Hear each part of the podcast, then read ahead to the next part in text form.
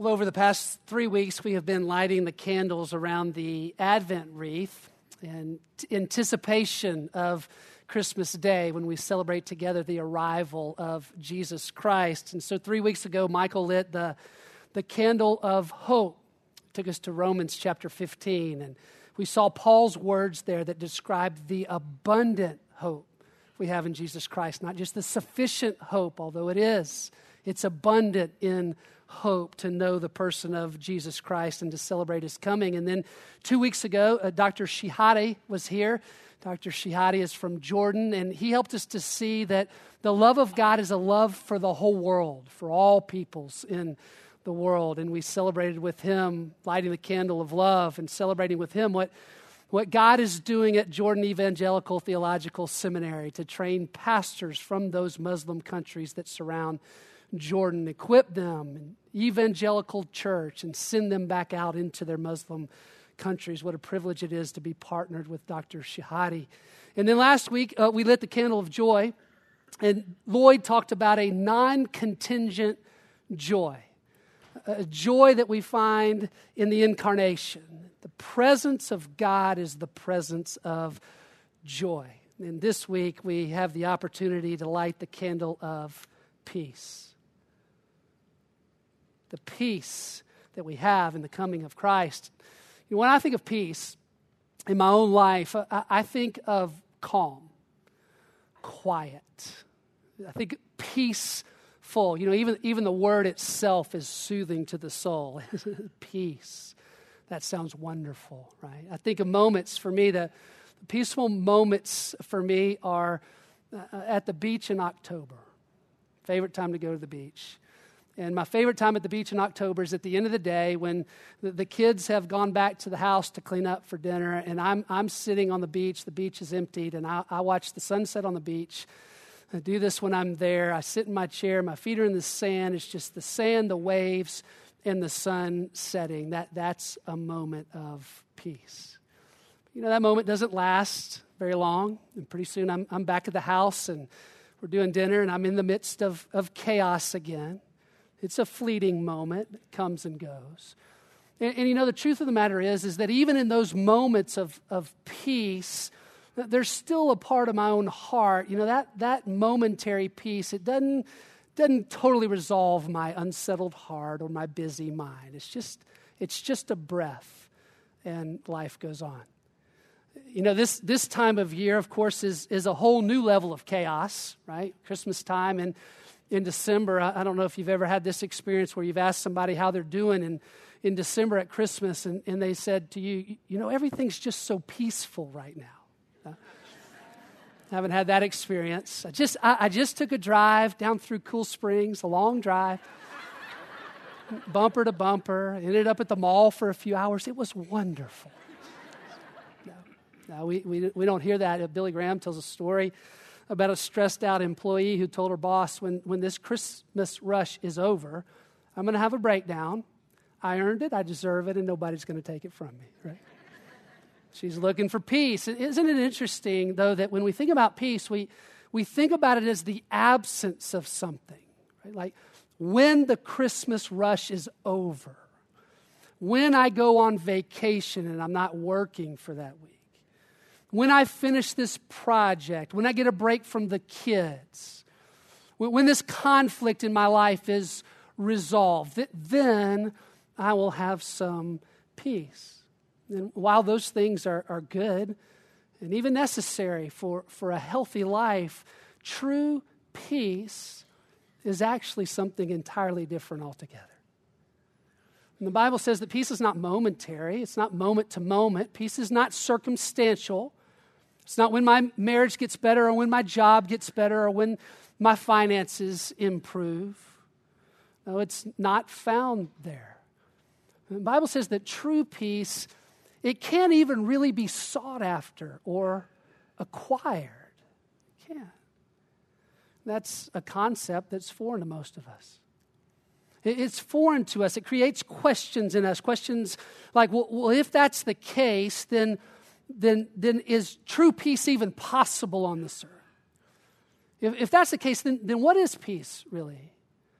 And how do I then experience it? And I'm hoping as we open the Bible today, we'll be able to answer those questions about peace. And my prayer is that in that, in that, those questions, that, that we will experience a great hope, great hope in what we see. For true peace is not the absence of something for a moment.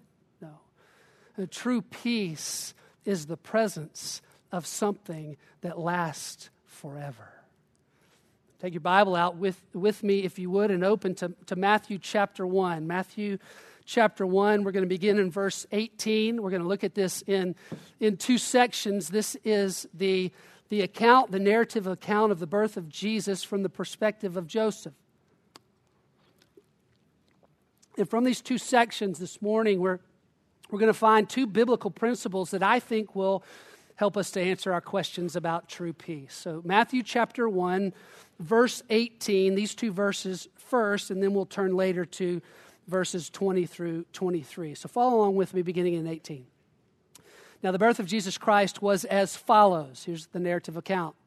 When his mother Mary had been betrothed to Joseph, let me just say a word here about betrothal. it's a bit more formal than our engagement today, engagement in our country today. Betrothal is, is actually marriage. Only men and women, they don't live together for a year, and they celebrate this marriage at the end of that year with, with a wedding ceremony. So, so think about it as just a bit more formal. They are already husband and wife, and you'll see them referred to as such as we go on, okay? Mary has been betrothed to Joseph. And before they came together, that is intimately or physically, before they came together, she was found to be with child by the Holy Spirit. And Joseph, her husband, being a righteous man and not wanting to disgrace her, planned to send her away secretly. Now, stop there for a few moments. We need to make some observations about these first two verses. It's a gross understatement to say that Joseph found himself in a difficult position, right? And, and we can understand this, at least to some degree, in our culture today. It, it's not unlike engagement in this way, in that, you know, uh, somebody is thinking about it and they're going, you know, okay, I'm going to find a ring and then I'm going to prepare this. I'm going to figure out a place where I can make the ask, and I'm going to think about what I have to say. And, and, then, and then this guy, he, he goes and does it. He makes the ask, and she says yes. Oh, thank goodness. I, I was hoping she liked me, right? So he says yes. Here, here we go. Now, now we're planning for a wedding, and there's a wedding date that we set together, and there's this eager anticipation for the wedding day and, and the celebration that is the party that follows, and all these things leading up to spending the rest of our life together. And, and your fiance comes to you and says she's pregnant. It's a tough spot. It's not yours. You're hurt. You feel betrayed. You're disrupted. Your whole life is now a mess. You're angry, you're hurt, you're heartbroken, deeply disappointed, embarrassed, even humiliated. And the only word you get from your fiance is, is the Holy Spirit did this to me. Well, you go tell the guy that calls himself the Holy Spirit to come on over here. Right? Mr. Holy Spirit, right? Yeah, that's, that's all you have. You can feel the angst in Joseph's soul. His life in an instant, it changes from eager anticipation to relationship over. Joseph is not at peace. And yet we see here that Joseph is a righteous man, uh, meaning that he is a man who who observed the religious law of the day. He, he was a rule follower. He, he listened to the teaching of the Pharisees and the Sadducees, the religious leaders, and, and he obeyed that teaching. A, a righteous man was a religious man who wanted to follow God in, in very, very specific ways in the first century. To follow the rules was a righteous life. And, and the rules, in this case, the law, said that Joseph had to, a man in this position would have to divorce his wife. And so Joseph, being a religious person or a righteous person, he was intending to do so. But not without compassion, right? Not without some degree of mercy. The, the word in verse 19 for disgrace, that's Better English translated as shame. We understand that in the Hebrew to mean shame. Joseph didn't want to shame Mary. He didn't want to publicly humiliate Mary, which would have been the norm for the day. They would meet in the city square, and, and Joseph would tell what's happened with his wife, and, and he would humiliate her, shame her in front of the culture of, in the community there in the, the town. And, and, and Mary would then wear a label for the rest of her existence in this community. He didn't want to do that, didn't want to go there. So he, he chooses to, uh, to divorce her privately.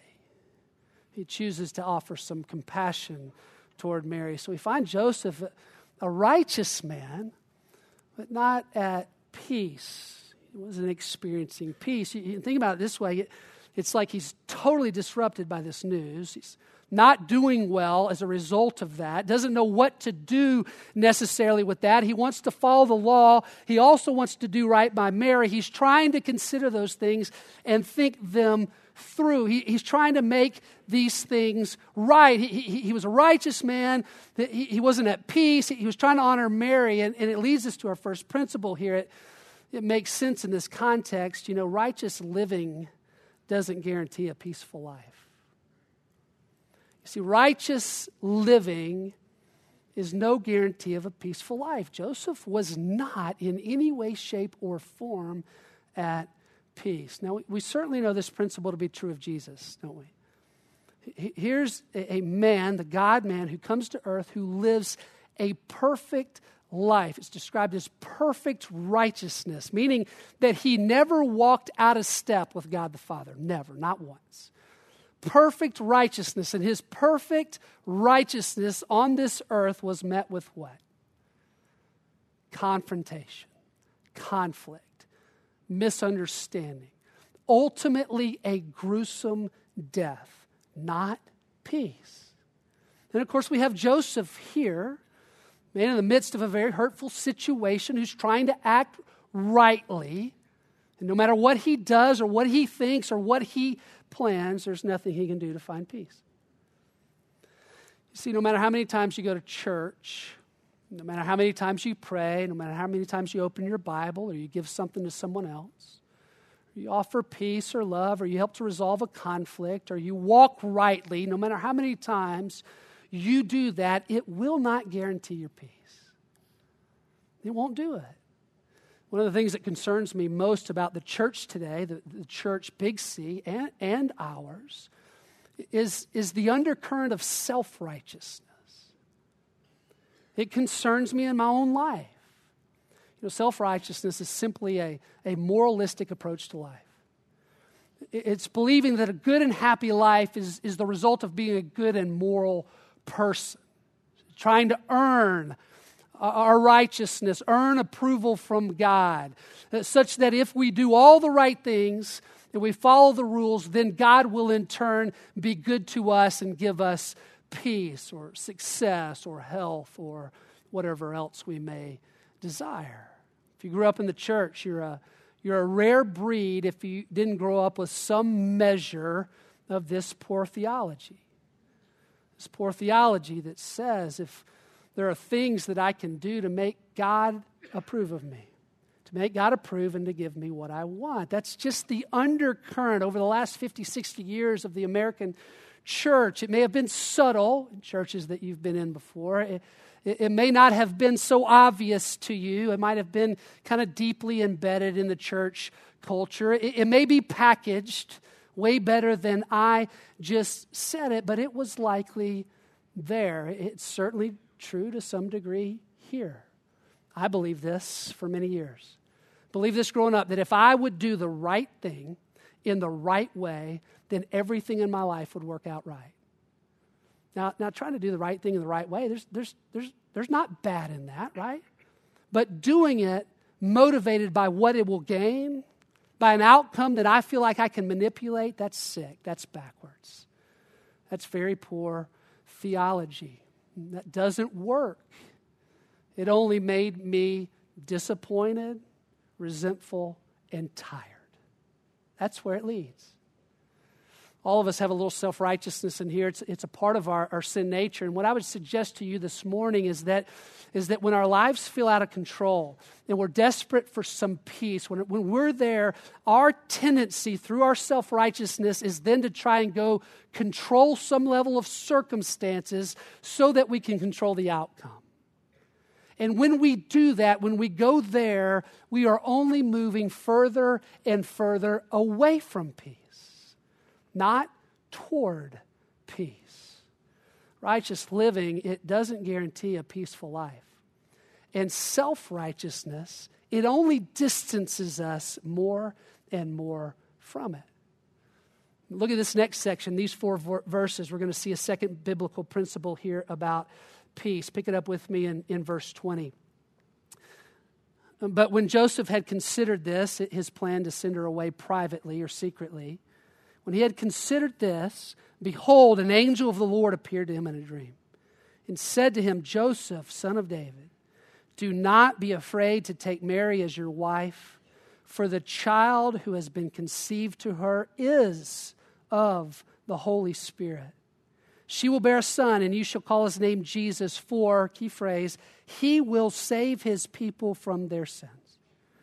Now, all this took place to fulfill what was spoken by the Lord through the prophet, the prophet Isaiah. Verse 23 Behold, the virgin shall be with child and shall bear a son. And they, Joseph and Mary, shall call his name Emmanuel, which translated means God with us. So, so we have here uh, four things. We have an explanation by the angel. Joseph, listen, Mary has not been unfaithful to you. In fact, Mary has conceived by the power of the Holy Spirit. Luke 2 says, by the mystery of the power of the Holy Spirit. This is not normal, right? This is a miracle of God that Mary would be pregnant, and she's pregnant with someone who is very special. So we have an explanation by the angel, we have a directive by the angel. Uh, Joseph, I, I want you to take Mary as your wife. We have a second direction, directive by the angel. And the second directive by the angel, the third thing we see in this section is, is that the angel directs Joseph not only to, to marry Mary, but to name the son, the child that Mary's going to have, Jesus. We see that. And then finally, we have a reference in Matthew chapter 1, a reference to the book of Isaiah, where, where Isaiah talks about these things. He, he, he prophesies, he foretells what is coming because he speaks as a messenger on behalf of God in the same way that the angel does. So Isaiah says there will be a child that will be born to a virgin.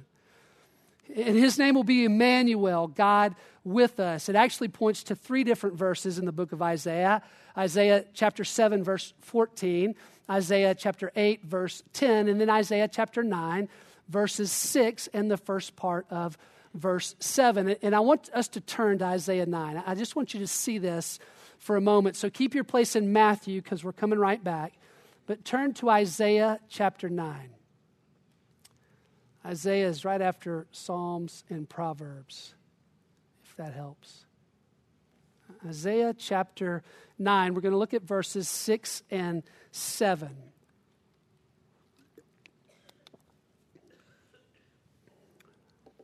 Okay, here's what Isaiah writes. Verse 6 For a child will be born to us. He's writing to the nation of Israel. For a child will be born to us, O great nation. A son will be in time given to us. And get this the government will rest on his shoulders.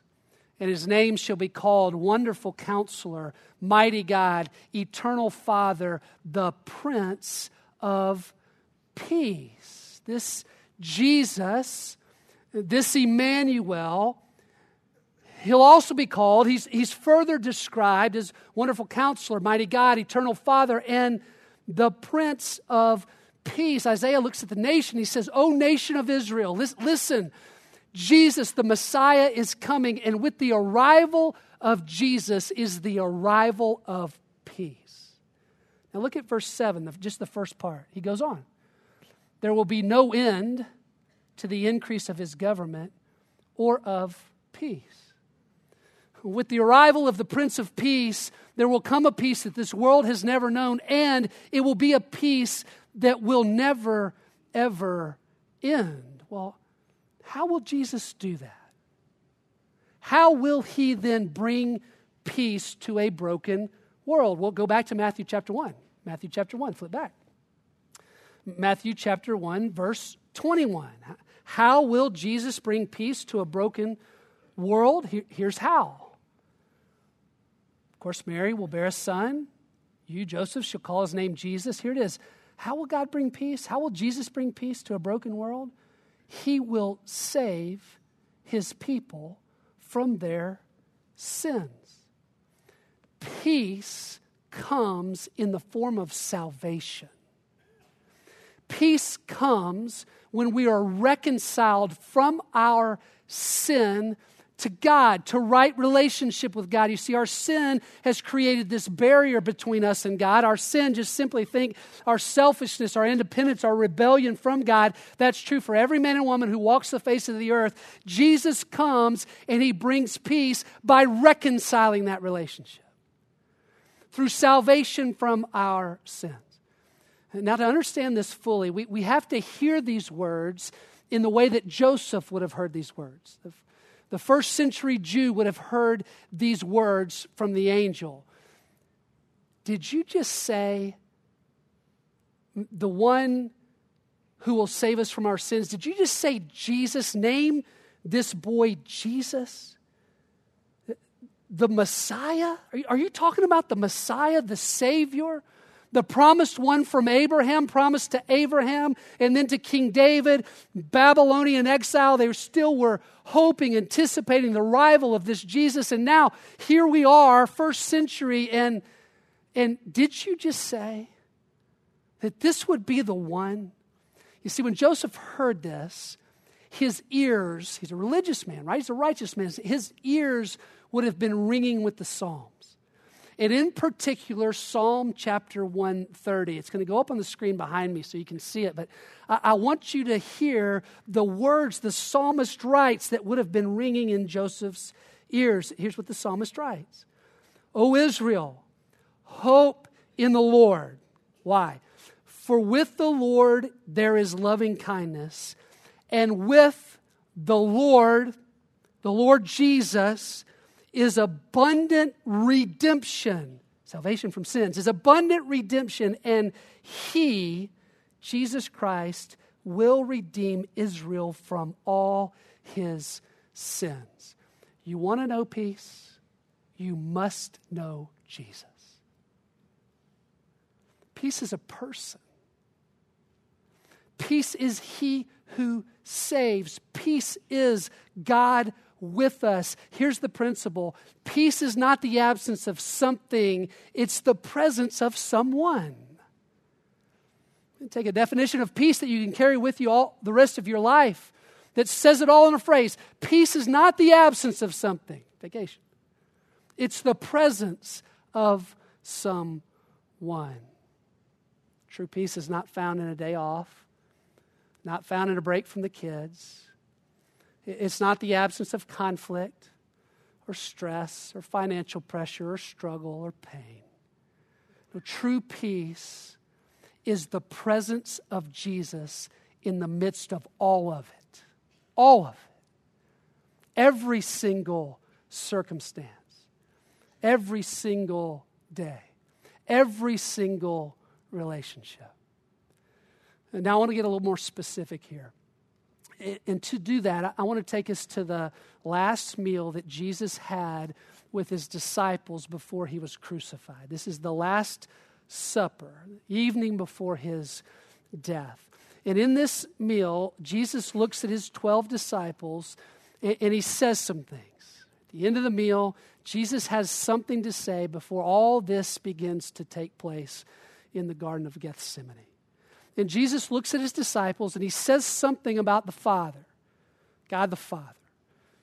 God the Father and I are one. God, God, the Father, I am accomplishing His will over the next day. And over the next three days. I, am here to accomplish his will. He says something about God the Father. And then he says something about the Holy Spirit. When I leave, not my death because I will be resurrected, but when I leave, when I ascend to heaven, I will send someone to be with you on my behalf. That's the Holy Spirit. So he talks about the Father and the Spirit. Of course, the Son is present. We have the representation of the Trinity, one God, three persons. And then he looks at his disciples and he says, he speaks to them these words. He says, As I go, I, I just want to remind you that your life will be filled with trouble. Yes, you can know God through me. Yes, the Spirit will be with you to guide you and prompt you and lead you.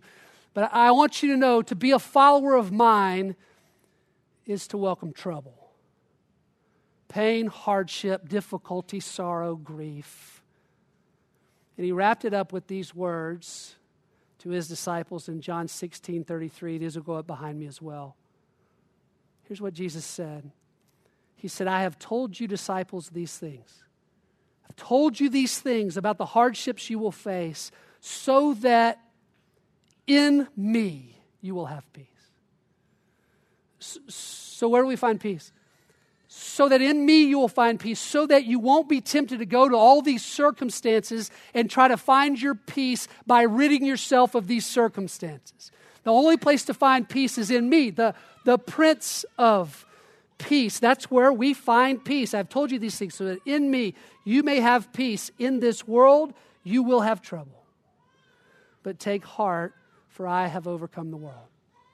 Uh, peace is not the absence of trouble any follower of Christ today, any proclaimed Christian, any man or woman that decides that they want to be a disciple of Jesus Christ and follow him in every aspect of life, that man or woman welcomes trouble just the same. We won't go without it. You could call a promise to those who follow Jesus Christ. It's a certainty. It hurts, it scars, it harms, it can feel all encompassing, but hear me on this it cannot take your peace. It can't. Not if you know the Prince of Peace. I get very reflective this time of year, December, year in. I think back on, on the year that's been 2015. And in this case, and this week, I had a chance with the staff to, to reflect on our year together. And in ministry and, and the things that God is doing uh, through the body and beyond.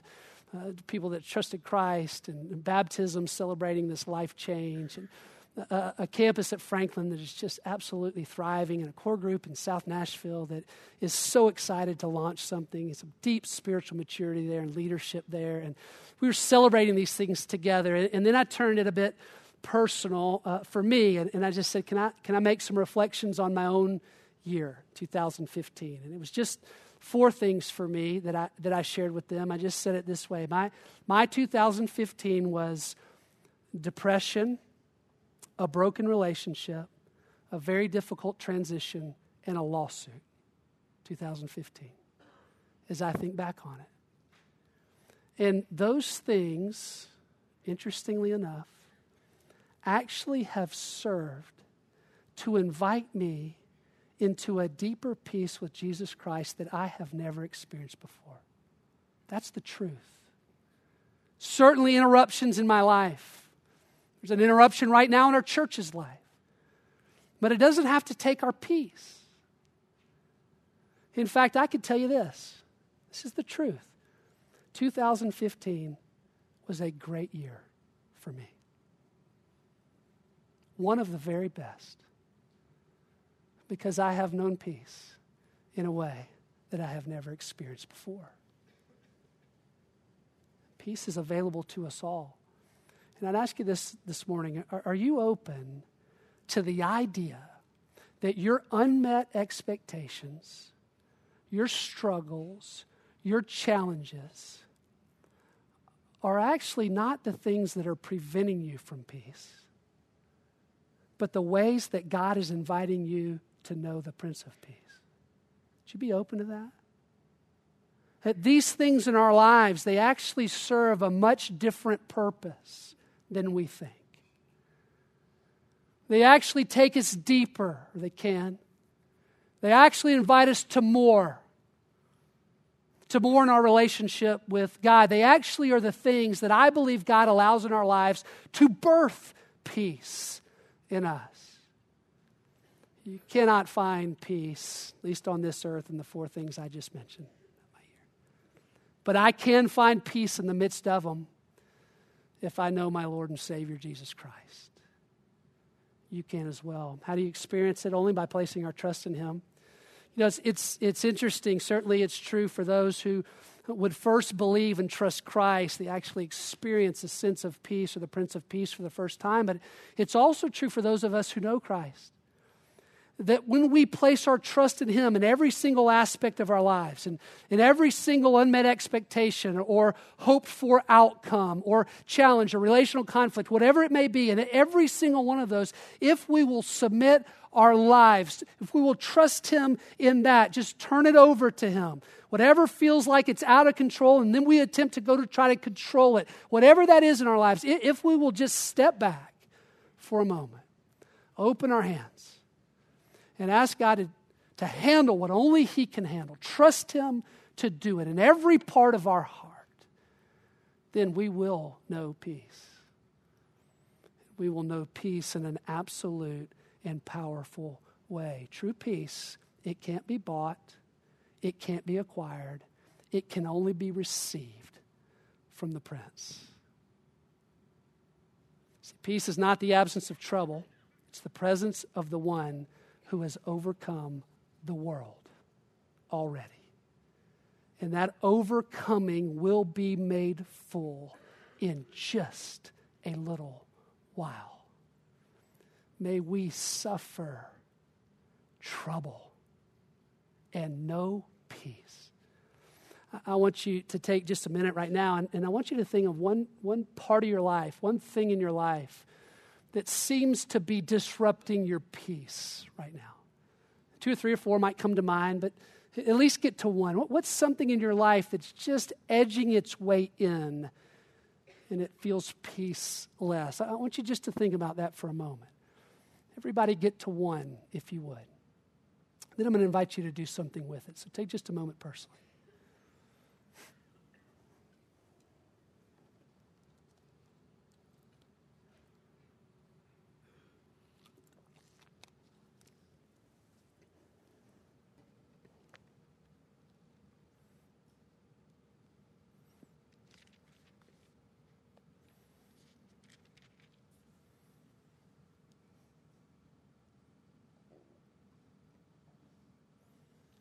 Now, with that thing in the back of your mind, would you pray with me for just a moment? I'm going to read some words from Paul, and then we'll pray together.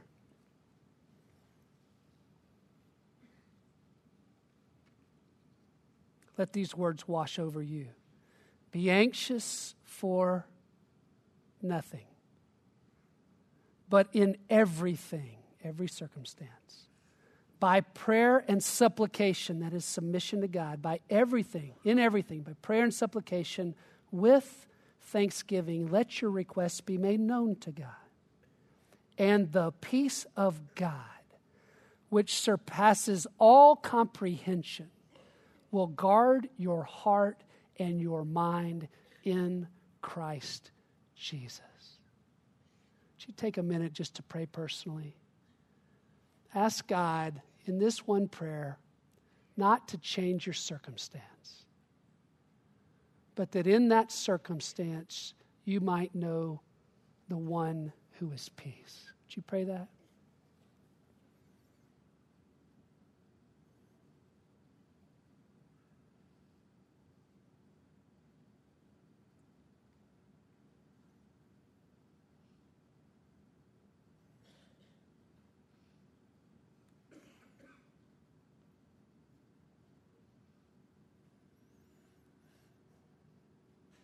Father, I pray on behalf of us all, not that you would necessarily change our circumstances, although we know you hear us when we do pray that. But in this moment, this circumstance, this Christmas, whatever is carried into the room this morning, I pray that we would be a people who trust your Son, Jesus, who is peace, in the midst of all of it. Lord, may we never have another moment of calm on this earth if it means that we miss out on the true peace that is only found in you. And Lord, we would be so bold to pray that trouble would come if it means that we would trust you more and more. Amen.